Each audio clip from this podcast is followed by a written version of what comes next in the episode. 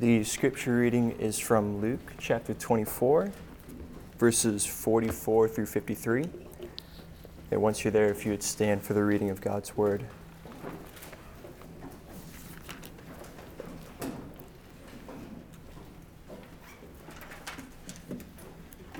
Then he said to them, These are my words that I spoke to you while I was still with you, that everything written about me in the law of Moses and the prophets and the Psalms must be fulfilled. Then he opened their minds to understand the Scriptures and said to them, Thus it is written, that the Christ should suffer and on the third day rise from the dead, and that repentance for the forgiveness of sins should be proclaimed in his name to all nations, beginning from Jerusalem. You are witnesses to these you are witnesses of these things, and behold, I am sending the promise of my Father upon you.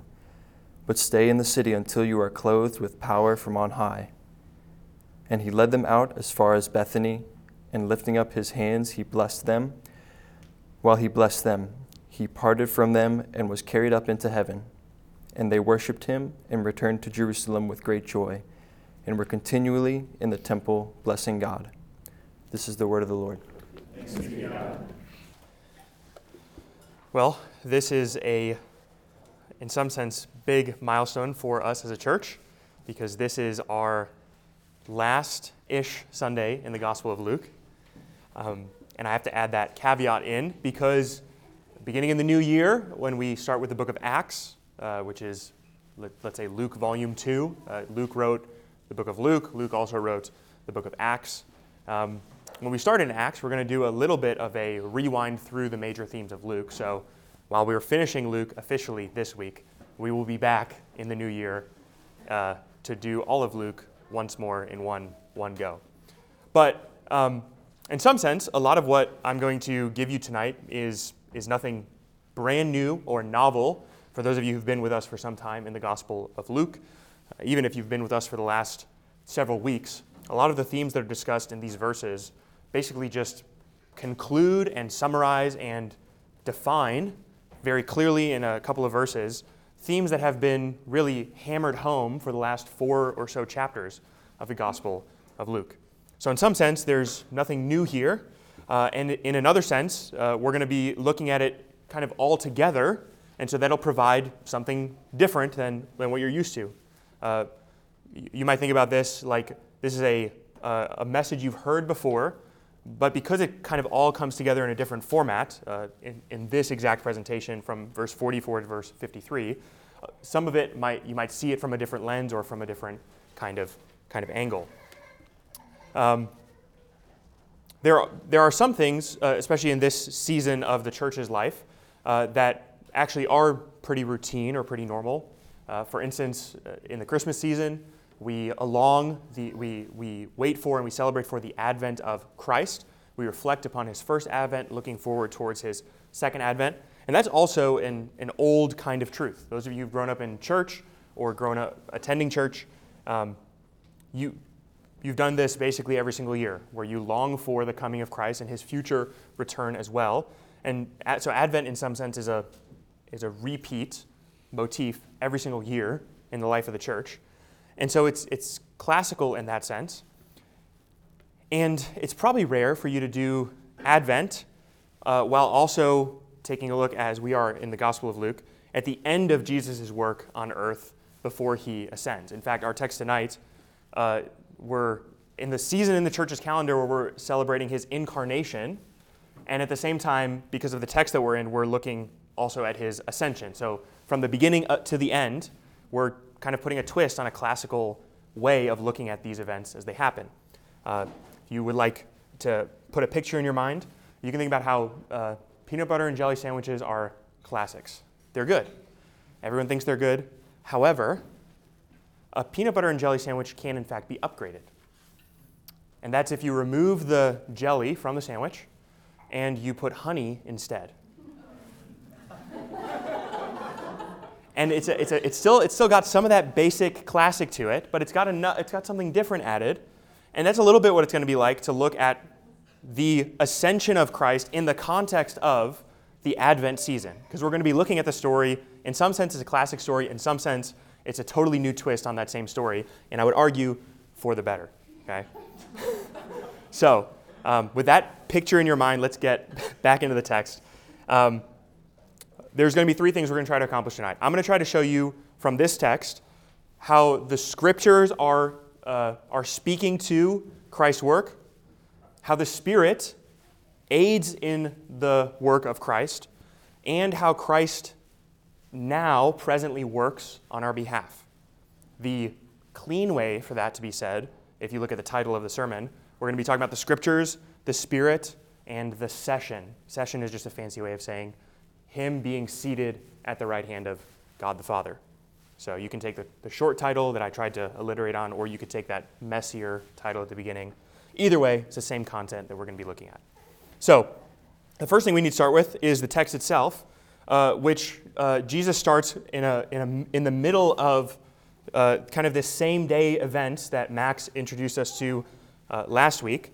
Uh, verse 44 says, uh, And then he spoke to them, saying, These were my words that I spoke to you while I was still with you. And, and if, you're, if you just started here in chapter 24, you'd be saying there's a lot of referring back to things that he's already talked about. And that's because in chapter 24, uh, the angels and Christ himself has explained these words to the disciples multiple times. So here Jesus is alluding to that again. And even in this verse, he, he goes forward and says, um, These words are that it was necessary for everything that was written about me in the law of Moses and the prophets and the Psalms to be fulfilled. So, this thing that he's saying, These are the words that I spoke to you, is referring back to that Emmaus Road discipleship journey it's referring back to what the angel said, it's referring back to what Jesus spoke to his disciples all throughout his earthly ministry. And he even summarizes here for us again, Luke does, to tell us, and by that we mean the law of Moses, the prophets, and the Psalms are all being fulfilled in Christ. And it seems strange for him to repeat that. Uh, you know, he's already said it once in chapter 24. Luke's already recorded for us once that he has said it. Um, but in, in repeating this information, one of the things that we should, as readers, understand is this is a really important point for Christians to get about the resurrection of Christ. It's a really important thing for us to stand about the Old Testament scriptures that this is really, in fact, what they are all about. The crucifixion, the resurrection, and the ascension are all anticipated in the Old Testament scriptures. In, in our text tonight, he uses another way of referring to the Old Testament uh, previously, uh, when, when we looked at the text, we saw the law of Moses and the prophets were referred to, beginning with Moses and all the prophets. He interpreted to them the scriptures, the things concerning himself. Uh, in, our, in Jesus' shorthand today, he, said, he refers to Moses and the prophets again, but here he expands his reference and says, and also the Psalms. Now, the Psalms, uh, you might think, well, that's just referring to the book of Psalms. In some sense, yes. In another sense, it's referring to all of the wisdom literature in the Old Testament. So, Psalms, Proverbs, depending how you shake it out, the book of Ruth would be included there. So, you have many of those. Basically, what he's saying is we're looking at the Old Testament and saying it's talking about me. And this point is something that he wants to hammer home. And then verse 45 summarizes for us the, the very thing that he's hammering home, which is he opened their minds to understand the scriptures. Now, when it, when it says that he opened their minds to understand the scriptures, you might think, well, hasn't this already happened, right? The, he's, he's been on the road with those two disciples. He explained to them the scriptures and then reveals to them himself being resurrected. Uh, he's, he's kind of taught them the whole time in their earthly ministry. And, and here, it's not like he's giving them new content, right? He's, he's telling them the same thing he's told them at least verbatim three other times in the Gospel of Luke, but in many different ways, a dozen or so times, he's told them these exact things that the Christ must suffer, he must die, on the third day he will rise, uh, and this is all anticipated. And so then, when Luke summarizes this and saying, and then he opened their minds to understand the scriptures, there's something that's going on here that's different than the previous times. And at the very least, we can observe this in opening their minds, it's not as though he's giving them new information or new intellectual information, uh, things for them to understand. He, he's doing something different. He's, he's opening their minds in a way that information itself does not do. Or another way of saying that, uh, is if you look at verse 50, um, or sorry, verse 48. He says, uh, You are my witnesses of these things. I am sending you what my Father promised. So stay in the city until you are clothed with power from on high. It's an allusion to the Holy Spirit, which they are about to receive. And in some sense, uh, Jesus, in opening their minds, is giving them a foretaste of what the Holy Spirit's reception is going to do in their hearts. So that the, the point of this is uh, the Holy Spirit illuminates to their minds the scriptures in a way that simple information intake does not. Now, this is teaching all throughout the Gospels. Uh, Paul makes this pretty clear in the book of Romans. The, there's this basic aspect of human darkness or human rebellion against God that actually prevents us from seeing the truth of God's word, even if it's presented plainly to us. Uh, you, you might think about it like the scriptures talk about human hearts as being blind, slow of understanding, uh, hard uh, or deaf, so that they cannot hear. And uh, if you're deaf, uh, you can, you can play, a, play music for someone who's deaf. you can turn it up as loud as you want. There's no functional ability, no matter how loud the music is on the outside, for them to hear and process that information.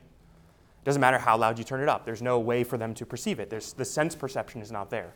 Similarly, if, if someone is blind, uh, truly blind, meaning they have no ability to visually see anything, uh, you can turn on the lights in the room, you can turn those lights on really bright. It does not change the fact that they do not have the facilities to receive the light which is being shown to them. Uh, here, Jesus, to his disciples, gives them once again the survey of the scriptures and then opens their minds to understand those scriptures. And in doing so, he's giving an external relay of information and an internal heart opening of that information as well. And both are necessary for their understanding of the truth of the Old Testament. The scriptures are opened, Christ opens their hearts as well, and in that dual reality, understanding is reached by the disciples. Now, this understanding, it's clear, in some sense, in seed form, has happened several times in the Gospel of Luke, where they begin to see bits and pieces of the truth of who Christ is. They're confronted with those realities. And so here, uh, I'm assuming he's not doing anything different than he's done in prior accounts where he's revealing to them the scriptures. But it's interesting to note that, he, that in this case, Luke notes it, that he opened up their minds to understand these scriptures. It's interesting to note uh, because, well, in giving the Holy Spirit and in sending to them the Spirit of truth, many today, many of us today, have concluded that the Spirit works in a way that is different than how the Scriptures themselves work. In fact, for young Christians especially, uh, which would be the majority of us, there's this uh, temptation that happens in our lives towards the novelty, new things. And, uh, and what, that, what that usually means is uh, Christ sent the Holy Spirit. I believe in the power of the Holy Spirit. Therefore, I'm going to seek insight and revelation and understanding from God, which comes through the Holy Spirit and the Holy Spirit alone, and that's not attached to the scriptures themselves to give understanding. Or you might have heard it said a different way. Uh, the, the scriptures are one means of understanding God, and the Holy Spirit is another means by which God helps us to understand who He is. And what this text is, is pretty clear about is that the work of the Holy Spirit to open the hearts and minds of the disciples happens in tandem with Bible study. It happens in tandem with the study of the Scriptures. Or, or, as I mentioned when we were in the Emmaus Road text, Jesus is resurrected and right before the disciples, and rather than showing them who he was plainly, he takes them to a Bible study of the Old Testament before revealing himself to them. It's kind of a weird way of working. And here in this text, he could just pop them with the Holy Spirit and give them amazing insight into all the Old Testament and all the truths of God's Word directly. But instead of doing that, he, through the plain study of the Old Testament, reveals to them himself. Or maybe another way of saying it, in this text, verse 45 does not say that he opened up their minds to true understanding of God. It says something different. He opened up their minds to understand the scriptures, which is how one comes to understand and know about God. And so there, there's this danger for us, especially young Christians, to believe in the Holy Spirit so much that we divorce him from the scriptures, which is the means by which the Holy Spirit works to show us the truth about God. In fact, none of us should expect God to reveal himself to us outside or apart from his word. This is how it has been designed from the beginning that he speaks, his Holy Spirit illumines, and therefore his people understand. In fact, even Moses, who's given direct knowledge about God, is told to write that knowledge down so he can relay that knowledge to the Israelites. Uh, the prophets are given direct words from God, and they choose to write those things down so that other Israelites can be edified. The apostles are taught directly by Jesus himself, and they choose to write that teaching down to pass it on for the benefit of the church. So, who are we to say 2,000 years later, I'm, I'm, I'm bored of that old system of Christ working and revealing and showing himself to us? Uh, I want direct knowledge straight from the Holy Spirit without the scriptures as an intermediary. Often, uh, there's this, uh, you might have heard it said this way uh, some people uh, believe in the Father, the Son, and the Holy Scriptures instead of the Father, the Son, and the Holy Spirit. And that's just uh, a false dichotomy because the Father, and the Son, and the Holy Spirit work together to reveal to us the truth about the Godhead. And the Scriptures are the means by which God has spoken and continues to speak today to his people. Okay, I'm going on and on about this, this main point because it is really crucial for us to understand that this, the scriptures, which are thousands of years old, are the means by which we access God. There's not really a shortcut around that. There's not really a way to circumnavigate that and somehow arrive at a more true understanding of God. In fact, it is dangerous, I think, for us to attempt to short circuit this study and meditation and revelation that God has just instituted in His providence for His church.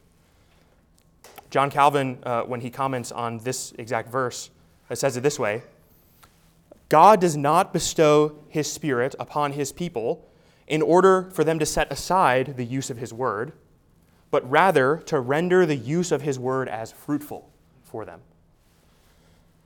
Or another way of saying that is God gave you the Holy Spirit, Christian, so you could understand his word fruitfully and productively. He does not give you the Holy Spirit so you can put the Bible on the shelf and just pray and directly access Him. You certainly can pray and hear from God and understand Him through His Word, attached to the way in which He has always spoken to His people. This is the classic Christian understanding of how God speaks. Through His Word, He has spoken and continues to speak today by the enabling power of His Holy Spirit to enliven this Word for us such that the New Testament writers can say that the Word of God is living and active, sharper than any two edged sword, and not because it's words on a page, but because it's words on a page accompanied by the Spirit of God bringing it to life in His people, and even uh, for those who are not His people, it wakens their hearts and enlivens them to respond faithfully to the Godhead. So, the Scriptures is the way God has spoken, it's the way God continues to speak, and Jesus Himself embraces that pattern by using the scriptures as a means for his disciples to understand who he is. He takes them to the law, to the prophets, and to the Psalms, and opens to their minds the understanding of the scriptures. They happen as a one two punch. This is the way it has always been done.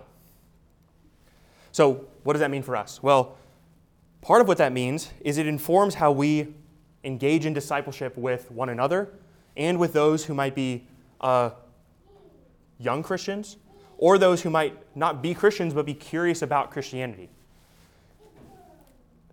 Here's a pattern that God has set for us to engage in the study of His Word so that His people and those who are not yet His people but are coming to Him might know Him better. And, and we should not say, well, we want to make Christ attractive by X, Y, and Z other situation outside of His Word. Or rather than preaching and studying the Bible, we're going to uh, just relay Jesus in more understandable terms to people who we are discipling. Young Christians, old Christians, new Christians, and those who are on the periphery of faith all have the same means of coming to know God, which is His Word. And for the disciples, there's something which, which we have to reflect on to understand this, but the disciples have been hearing Jesus explain these things to them for three years or so before they get it. And we might think, I, want so, I need someone to be a Christian first before the scriptures would be profitable to them, for them to understand it. Or someone needs to be not just a Christian, but a mature Christian to understand what benefits the scriptures have before it can be useful to them. Think about how much Jesus taught them that seemingly fell on deaf ears, where they heard it and didn't understand it, or he says the words and they, it goes out of their minds and they forget the teaching. And Jesus continues for three years to labor this way with his disciples. And then he opens to their minds the scriptures. And, and you have to believe that a lot of things in their past, according to their memory, begins to make sense and snap into place and begin to uh, connect. They begin to connect the dots of three years of previous teaching that seemed to be fruitless. Now, this, this does inform discipleship because uh, if you're discipling someone who's not a Christian, or you yourself are not a Christian, you're studying Scripture, that's not a fruitless endeavor because if Christ brings them to faith years later, or you to faith years later, there's many things that you have studied which are essentially raw material for the Spirit to connect the dots on, or for the Spirit to enliven altogether. My point is simply that when he is talking to them about Moses, the prophets, and the Psalms, uh, he, he has material to work with, previous understanding that they already have about these texts, that then he adds to them the understanding of the Holy Spirit, and it all kind of maps together. So that as we today engage in discipleship, we do not wonder is someone a Christian or not a Christian before we take them to the scriptures. We just go there. We read the word, we study the word, we uh, pour our lives into it for a clearer understanding. And then we pray for the Holy Spirit to be effectual in causing understanding in the hearts and minds of those who might believe. And this is uh, pretty important if you're raising children uh, in a Christian home. One of the things that Christian parents must do uh, is not wait for a profession of faith from a child before they begin to instruct them on who Jesus is and what he has done and how he has come to save humanity unto himself. Any more than you wait for a child to express interest in math before you start teaching them the basics, or start expressing interest in language before you start teaching them grammar. Uh, you begin to teach them all of that skeleton information together so that at some point in the future, that, use, that information might become useful to them or understandable to them. It's also important for uh, us as we think about the study of scriptures. You might read your Bible for months on end and have very little insight into what's exactly going on in these books or these chapters. And you can just be praying and trusting the whole time that somehow God is going to make this fruitful in your life for you to understand or to, or to have a clearer picture of Christ through the means of his, his word. So Christ uses the scriptures to help us to understand the scriptures, and he does so by the attached means of his Holy Spirit. Now, the meta narrative of Scripture is pretty clear. It's it's been named here a number of times. The whole Old Testament, the law and the prophets and the writings, they refer to the story of Christ's suffering, his death, his resurrection, and his ascension, which is what we see here in verse uh, 50, 51, 52, and 53. That Jesus going and blessing the disciples and then ascending to the right hand of the Father is something he taught them all these things were to take place. And this is because the whole of the Old Testament has this meta theology, or we might call it a biblical theology, of the Messiah who's coming to save his people. And he comes to save them by means of suffering in their stead, dying in their place, resurrecting on their behalf, and ascending to intercede on their behalf.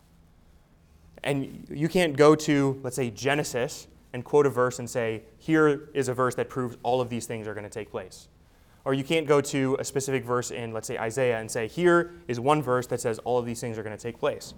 in order to see that bigger picture, you have to take the whole thrust, the whole Old Testament scripture story, and piece it together in a, in a right kind of way. Which means you need to know what does Genesis say and what does Exodus say and what does Deuteronomy say and what does Isaiah got going on. And in doing so, you have this big meta narrative story that helps you to understand the bits and pieces of the, of the individual books themselves. This is a pretty classic way to uh, teach curriculum to students in school. Uh, teachers often should uh, take a very complex subject and break it out into specific units, which will be taught over long periods of time. And each of those specific units are small doses of the larger subject. And then when you finish the whole semester or the quarter or the end of the year, what's supposed to happen is the students begin to understand oh, now I understand how uh, us doing our times tables led to us doing algebra, led to us understanding how to solve a complex multivariable equation. Uh, but you don't just get to that complex step and say, oh, see, it all makes sense. You have to do each step along the way in order to make sense of it. Or in, in very Christian Bible study kind of terminology, you got to read Leviticus and, and feel the frustration of, I don't understand what's going on in these sacrifices. And it won't become clear to you until you recognize that here is Christ, the perfect sacrifice. That's a big story, and you need that individual chapter to make sense of that big story. The big story helps you to understand those individual inconsistencies. Or you're reading the book of Judges, and the motif is there is no king in Israel, everyone does what's right in his own eyes. And you're reading Judges, and you think, if you just take the book of Judges, there's no solution in here. It's just all problem. In fact, it gets all the way worse, and it ends at the worst possible note. How does Judges make sense? You plug Judges into the biblical theological theme of a coming king who will perfectly reign over Christ's people, Psalm chapter 2. Well, now Judges begins to make sense. Judges tells us the problem, and Luke tells us the solution. Here's Jesus, the perfect king. So you need that big story. As a Christian, you need that big story to make sense of the individual pieces. But there's no way for me to copy and paste the big story into your minds as Christians. I do the best I can by trying to bring it about. But in some sense, you got to build that story up yourself by your own study of the scriptures and by reading them and wrestling with them and asking questions of them. That's how you build that story up in your own mind. So when, when Jesus uh, does this to his disciples, he, he look, at the, look at the way he summarizes the story. Verse 46. He said to them, Thus it was written, and this is not written anywhere in the Old Testament, but this is a summary of the Old Testament. Thus it was written that the Christ would suffer, rise from the dead on the third day, and uh, and that repentance for the forgiveness of sins would be preached in his name to all the nations, beginning in Jerusalem, and you then are my witnesses of these things. Here, here he's summarizing large themes in Scripture which appear in, in no one or two verses. This is the whole story of Scripture that the Christ would suffer, rise from the dead on the third day, and repentance for the forgiveness of sins would be preached not just to the Jews, but also to all nations. Well, now you have to bull in verses like in Genesis, where God says to Abraham, Through you, all the nations of the earth shall be blessed. Or as Isaiah says, it is too small a thing for the Messiah to save only the Jews. He will also save the Gentiles unto himself. And there's many texts that anticipate this, but you have to kind of pull them all together under this major theme, this major story. And I've mentioned this uh, in the last couple of weeks, but this is the true difference between a Christian who reads the Old Testament and a, and a Jewish reader of the Old Testament. Is you can read the same verses, the same chapters, the same words even, and there's a different big picture story operating for the Christian than there would be for a Jewish reader of these texts. And so then you could say, well, who's got the right meta story? Well, there's, these are two incompatible stories of how do you put these texts together. And you have to study the individual texts themselves to see which one best fits with that overall picture. And the claim of the New Testament writers is that the, the story of Jesus rising and triumphing over death is the best story that makes sense of all of these Old Testament texts. It's all very high level, very theological, very technical. Here's the practical reality of this.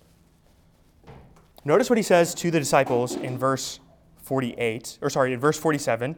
He says, Repentance for the forgiveness of sins would be preached in his name among all the nations, beginning with Jerusalem. So we live 2,000 years after Jesus says these words. We, we take it for granted, many of you might, that on Sunday when you gather together with other Christians, you're going to listen to something like a lecture go on for somewhere between 30 minutes to an hour or whatever. And you think, well, this is just what people do when they come to church. They, they hear preaching happen. But there's precedent for this in the instructions of Jesus that the preaching of the crucifixion, resurrection, and ascension of Christ is how this message goes forward. And by the way, that preaching is not just contained actually to a church setting. In fact, in, in, the, most, in the most natural context, it's going to be connected to a missionary setting where the apostles go forward as missionaries to be heralds of the truth that Christ has re- resurrected from the grave, and he is now the victorious king over all creation. So disciples preach, and preaching is the normal way, one way, in which God makes his truth known to his people. Uh, you might not all be aware of the background of this, but um, it's become pretty common, and maybe in like the 60s, 70s, 80s, and 90s, for, uh, for Christians to begin to question how useful is preaching really? Or how useful is it for us to all gather together and listen to something like a lecture? Uh, why, why can't we just get around and Bible study together? Or why can't we just all get together and sing songs and then fellowship? what utility does preaching still have in the church? After all, we live in a generation where we can listen to sermons on our phones, we can study the Bible for ourselves in ways never before imagined. You can read books that take some of these themes and put them all together. There's many ways to get the word into you. So why do we still do preaching? Why don't we just fellowship, pray together, worship God, and then go our separate ways? Why preaching? Well, because preaching, just like scriptures, is an ordained means by which God says, here's how my message goes forward into the lives of people. It's not that in preaching you hear information you can't access elsewhere. It's not even that in preaching you hear information in a way you haven't heard it elsewhere. In fact, many times in a sermon you will hear information almost in the exact same way you've heard it before.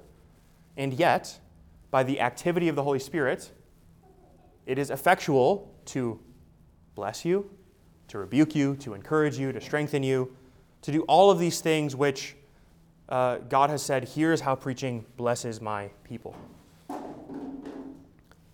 So that when the apostles go forward and they preach, uh, they do this in all nations as an act of obedience to Christ who has sent them into all nations. They also write letters and they also plant churches. They do all those things, but preaching is a means by which the message goes out. They go out as heralds of this message. So in the Old Testament, it's not just anticipated that the Christ would suffer and die and resurrect, it's also anticipated that the message of Christ would be preached to all nations. And I think that's, that's something we might miss in this text, right? Because Jesus says, Thus it was written that, thus it was written that Christ would suffer, thus it was written that Christ would rise from the dead on the third day, thus it was written that repentance for the forgiveness of sins would be preached to all nations. These are all things that have been written and anticipated in the Old Testament. And if you want to say, well, where is these, are these things written? Uh, the closest reference that I can think of that's a one verse summary Habakkuk chapter 2, verse 14 says, The earth will be filled with the knowledge of the Lord as the waters cover the sea. So, how does this message of Christ's victory over sin get out and accomplish that overcoming all the earth type stuff? Well, through preaching, through the message being relayed and propagated out. Uh, Jesus did not die uh, on a video camera so that we could play the message of his death over and over again to many witnesses. He died and resurrected and appointed witnesses to witness to the truth of this message for generations to come. That might frustrate us, but this is how he has done it. This is how he has chosen to work in history. He, he died before cameras were invented, uh, before any of those other means of propagating a message were to go forward. He died, resurrected, and has said, Here are witnesses to this event, and these witnesses will herald the truth of this event into all the world. And remember, these witnesses herald the truth of the Gentile inclusion into the people of God. So the apostles are not just witnesses to the Jewish people, as becomes clear in the book of Acts, they are witnesses also to the Gentiles, which, uh, as I think uh, we've heard many times before, uh, that's, that's us. basically. Um, here we are, uh, thousands of miles away from the Middle East, the Promised Land, and we're talking about the Savior of the Jewish people, who has also become the Savior of all people by God's plan. It's not as though the Gentiles were on the back burner of God's plan of salvation and happened to be included. This was God's plan from the beginning that the Gentiles would be included as saved by the Christ. And that's a wonderful truth. And the apostles are sent forward as witnesses. The Gentiles are included in this picture of salvation. And then what Jesus does after he says, You will go forth and be my witnesses, um, the very next thing that happens is he says, I'm sending you what my Father promised. So he tells them, You're going to do this work of preaching the gospel as witnesses on my behalf. And, and what what enables you to do that? Well, I'm sending you forward with what my Father promised. So then stay in this city until you are clothed with power from on high. Now, we haven't read Acts chapter 2 yet, where Luke records for us this event taking place. They're praying, and the Holy Spirit descends upon them. But that's coming. The point for you to understand as a, as a uh, reader at this, at this juncture is to just say that Jesus does not send his people into the world defenseless. He does not send them into the world to just talk to other people about what happened. He sends them with the Holy Spirit so that their preaching and teaching and heralding of the good news might be effectual.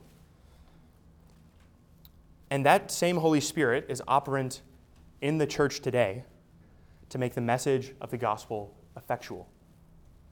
You might often wonder to yourself, I've shared the gospel a dozen times or so with this person.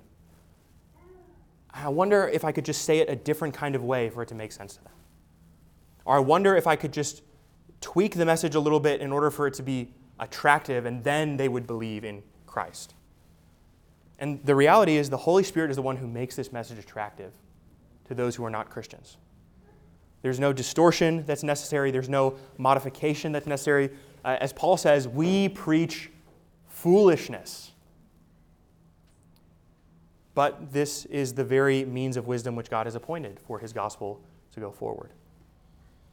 Paul says in 2 Corinthians chapter 4, uh, our gospel might be veiled, but even if it is veiled, it is veiled to those who are perishing. I'm not saying that's a comforting message, but I'm saying that the gospel does not need to be modified so that more people will begin to believe it. It does not need to be tweaked in order to become more attractive. The gospel is not like a Nike branding where you need to think about the right ad campaign and the right logo and the right catchphrase in order to make this attractive so that people come and buy your merchandise. The gospel is what it is, and the Holy Spirit is what makes that gospel attractive. Not marketing, not messaging, not, not anything that we do to it. We actually are pretty, pretty well uh, carriers of the gospel message and pretty much nothing more. Our personalities do not really play into this. Our, it, it's simply the heralding of the truth of God's word that plays into this. And that's basically what he tells them. He says, You're going to be my witnesses. And he doesn't give them preaching tips or homiletical advice. He says, And I'm going to send you a Holy Spirit, just as I promised you, to make this message effectual. I, I think that's, that's striking. And what that should do to us is make us recognize how weak and dependent we are upon Christ for the gospel to work. I think so often when we are wanting someone to come to salvation, we spend so much time thinking about how do I articulate this message? Or how do I defend the truthfulness of these words? And we don't often think, man, I should just pray that God would open their heart to this truth. I should just pray that the Holy Spirit would be with me as I speak so that it would make sense to them. Uh, if I can allude to what I said earlier, uh, there's no technique or strategy to make a deaf person suddenly hear. You need a miracle for that to occur. There's no strategy to make a blind person see light. It doesn't matter how bright you turn it up or in what technique you flip the light switch. There's no way to get them to see it unless their eyes are opened. And that is just simply not up to us. It's outside of our control, and therefore in the hands of the one whom we can trust to, to do that well. At this uh, point in the text, uh, Jesus says he's going to send them the Holy Spirit.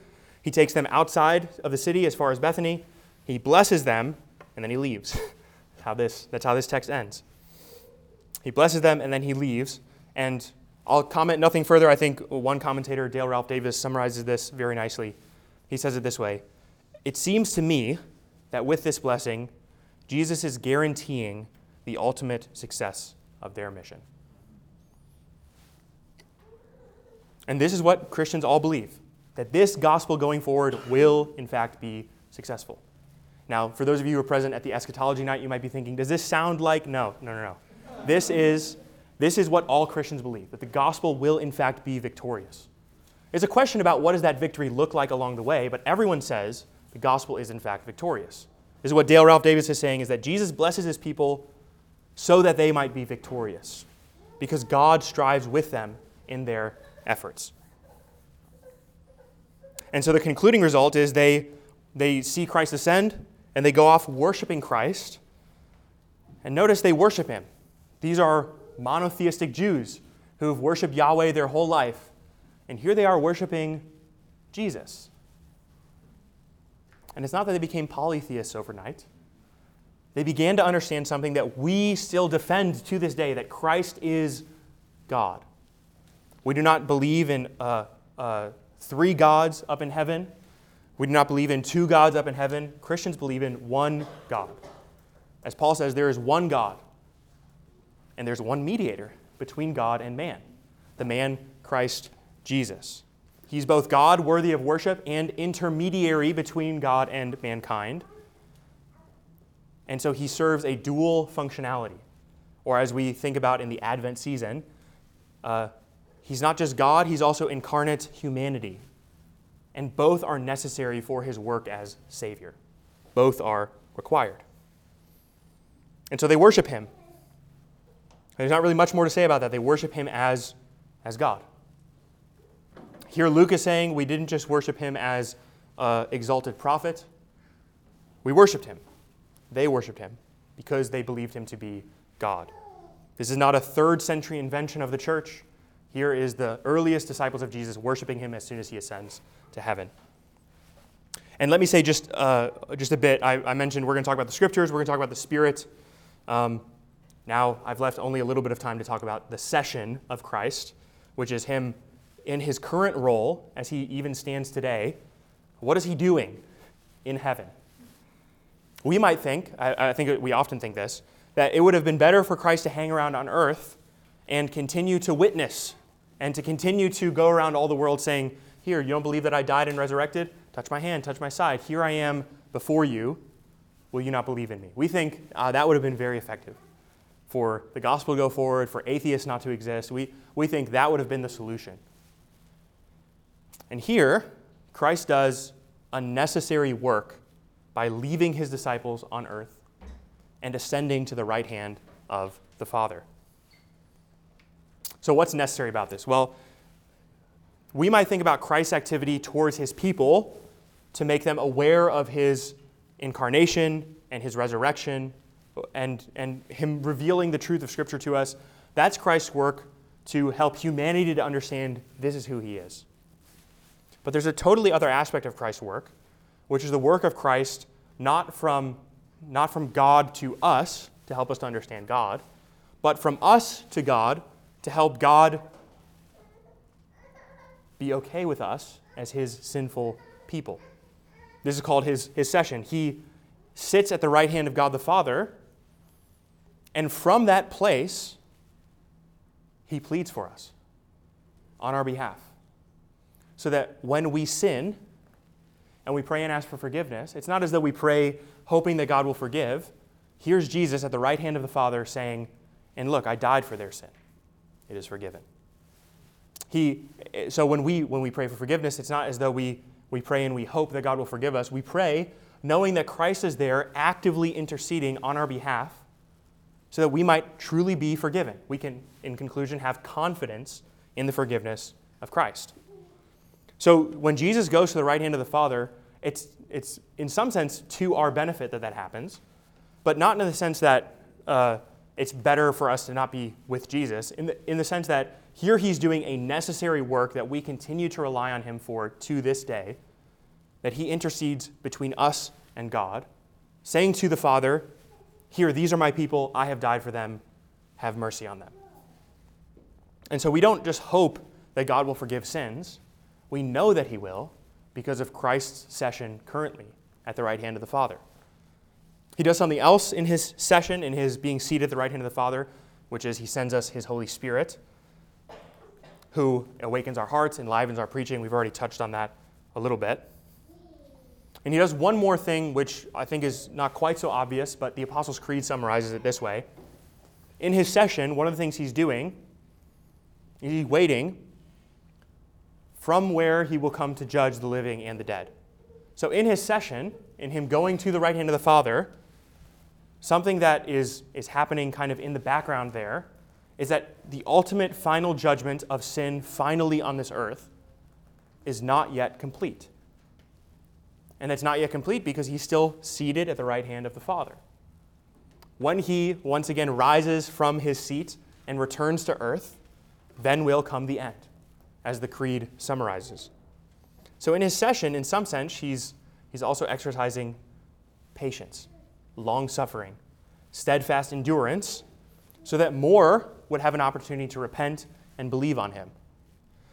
If Jesus ascended to the right hand of the Father and then two weeks later returned, it would have been nice for the apostles, but it wouldn't have been nice for Cornelius, who doesn't yet know about Christ. It would not have been good for Saul, who later becomes Paul, because he does not yet know about Christ. It would not have been good for a host of individuals who come later to believe in Christ. And it would not have been good for any of us who have come to believe in Christ since he is now still waiting patiently at the right hand of the Father, waiting to judge sin. I think that's a not so obvious aspect to his current session, is that he's patiently waiting and enduring with our sin and our weakness.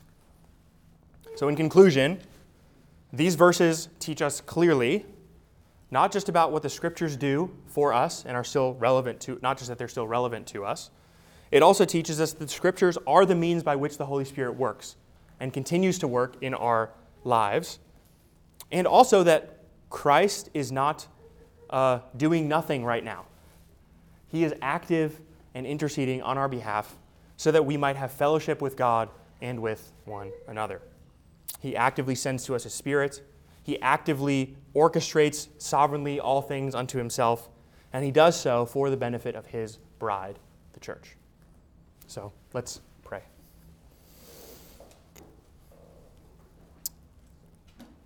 Father, you are sovereign God over all things, Lord of all creation, and you are also patient and merciful and kind slow to anger, and abounding in steadfast love.